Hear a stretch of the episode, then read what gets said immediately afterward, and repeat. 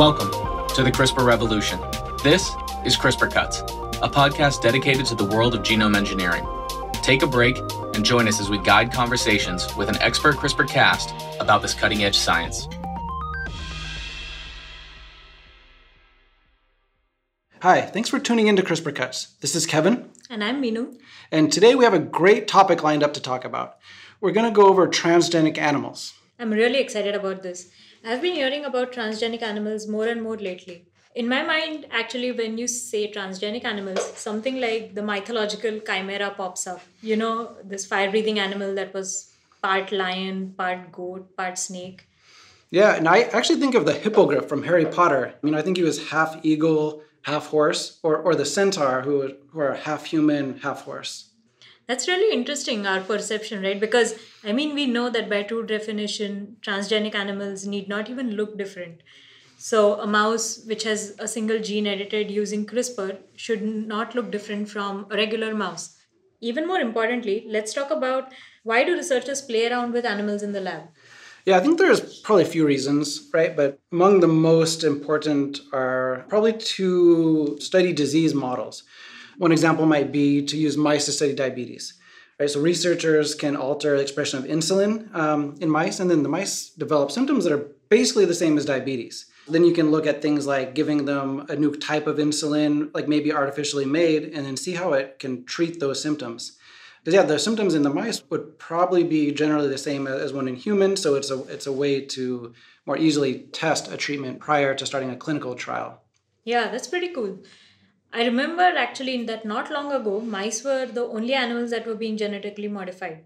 And even achieving that was so difficult, right? But the scenario is completely changing now.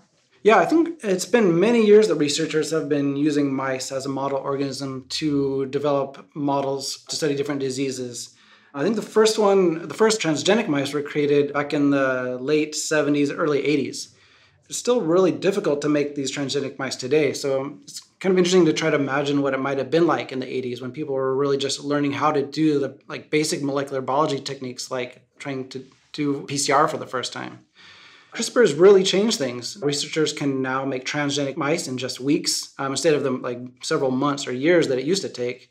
It's actually relatively easy for researchers that work on mice to now make knockouts or knock ins. Yeah, I know. Actually, a while ago, we were just discussing at lunch which is the most exotic animal that people have eaten. And I wonder if scientists now play this game that what is the most exotic animal that you have CRISPRed? Because it's becoming so easy, right? But one important thing is also to point out that they're probably not just doing it because they can. Yeah, right. Different animal models can have a lot of value, right? So it's important to use experimental systems that are closer to humans to study human diseases. In vivo experiments or in vivo results in mice, for example, they, they don't always translate to what might be happening in, in humans. It's generally better that what the researcher might see in uh, a cell line in, in culture outside of an organism. Yeah, that's true actually. It reminds me of a study I read last year about pigs there's a huge scarcity of organs that are available for human transplantation and scientists have been wondering if they can use pig organs because they are quite close to human organs for transplantation into humans. But then one major problem has been that whatever past viral infections that the pigs have had you know hundreds thousands years ago they have some DNA of these viruses in their genome. And scientists are worried, obviously, that what if this causes some problems in the human genome? So now, last year, what they finally achieved was they used CRISPR to cut out all these viral genome fragments so that they now have a nice pig genome with no threatening viral DNA, which is a very great step forward into cultivating organs for human transplantation, right? Yeah, that's really cool. Like it's sometimes I mean I definitely would never think of pigs as a model organism for organs for transplanting into humans, but I guess it does make sense. I think I, I, did read that physiologically, pigs are relatively similar to humans in a lot of ways. So it, it does make a lot of sense. So hopefully, this work keeps going and we see it moving to the clinic. Yeah, exactly. And if you think pigs were something that you couldn't have imagined, what about dogs? So, another study, which was just last week, I think, was researchers have done gene therapy trials in dogs to try and treat muscular dystrophy. So, muscular dystrophy is a disease where people who suffer from it have mutation in this gene that produces the protein dystrophin. And this protein acts like a shock absorber in our muscles. Whenever this protein is absent, you have really weak muscles, and people will just die of heart failure because heart is also a muscle, right? So, what they did now was that they just injected CRISPR components to repair that gene in dogs suffering from muscular dystrophy, and they actually saw that their muscles and heart muscles were much stronger than before. So, this would be a pretty cool gene therapy if it goes into humans. And actually, you know what I was really surprised about? About CRISPR in monkeys. Yeah, monkeys actually have been they've been used in research for for, for years but they're playing a, a, larger role than ever. So scientists are starting to use CRISPR to edit monkeys more and more. So monkeys can be important models for things like infectious disease and complex disorders like schizophrenia or epilepsy.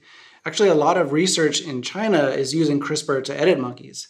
And just a couple months ago now, back in June, Sarah Zhang had a really nice piece in The Atlantic highlighting the increase in CRISPR research in monkeys in, in China. And actually, a lot of researchers based in the US are even doing some of their work in these labs in, in China. Yeah, that was a great article. And it makes sense, right? Because obviously, monkeys are the closest animal models that we could study to look at human diseases. Apart from just disease models, there are also so many other applications where genetic engineering or transgenic animals can be used.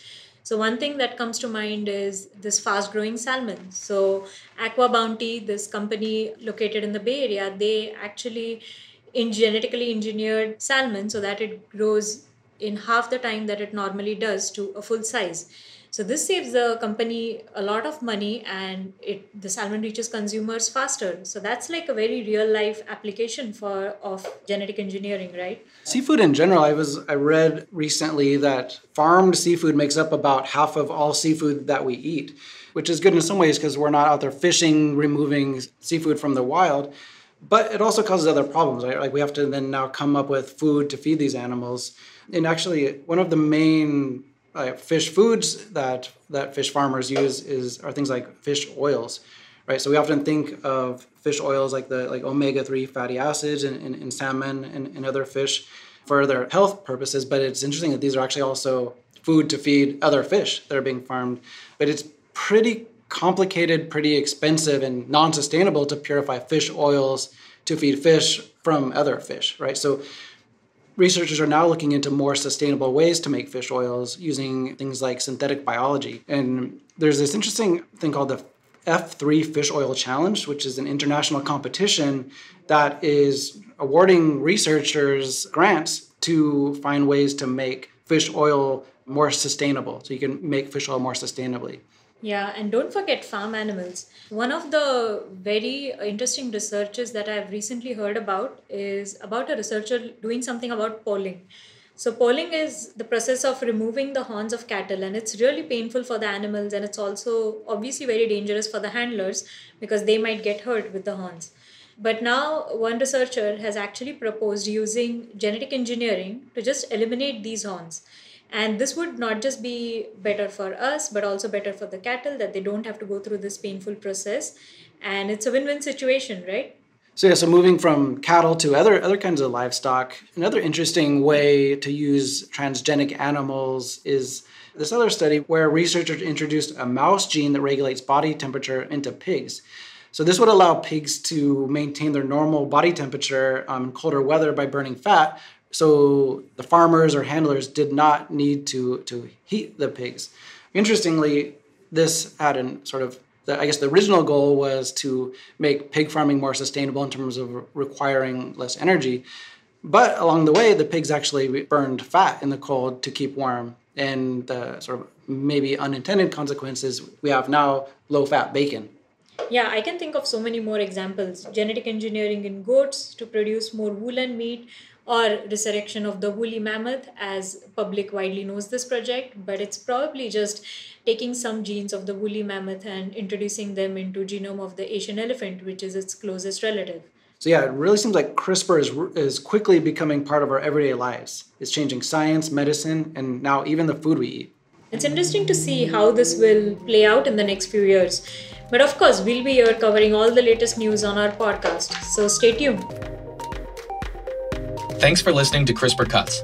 I invite you to check out the Synthego blog, The Bench, for more great CRISPR content. Please send us any feedback you have by contacting us on Twitter.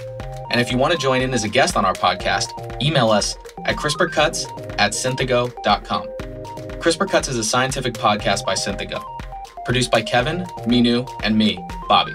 Additional production by Resonate Recordings. Our cover art is by Jeff Merrick. Thanks for listening, and we'll see you soon.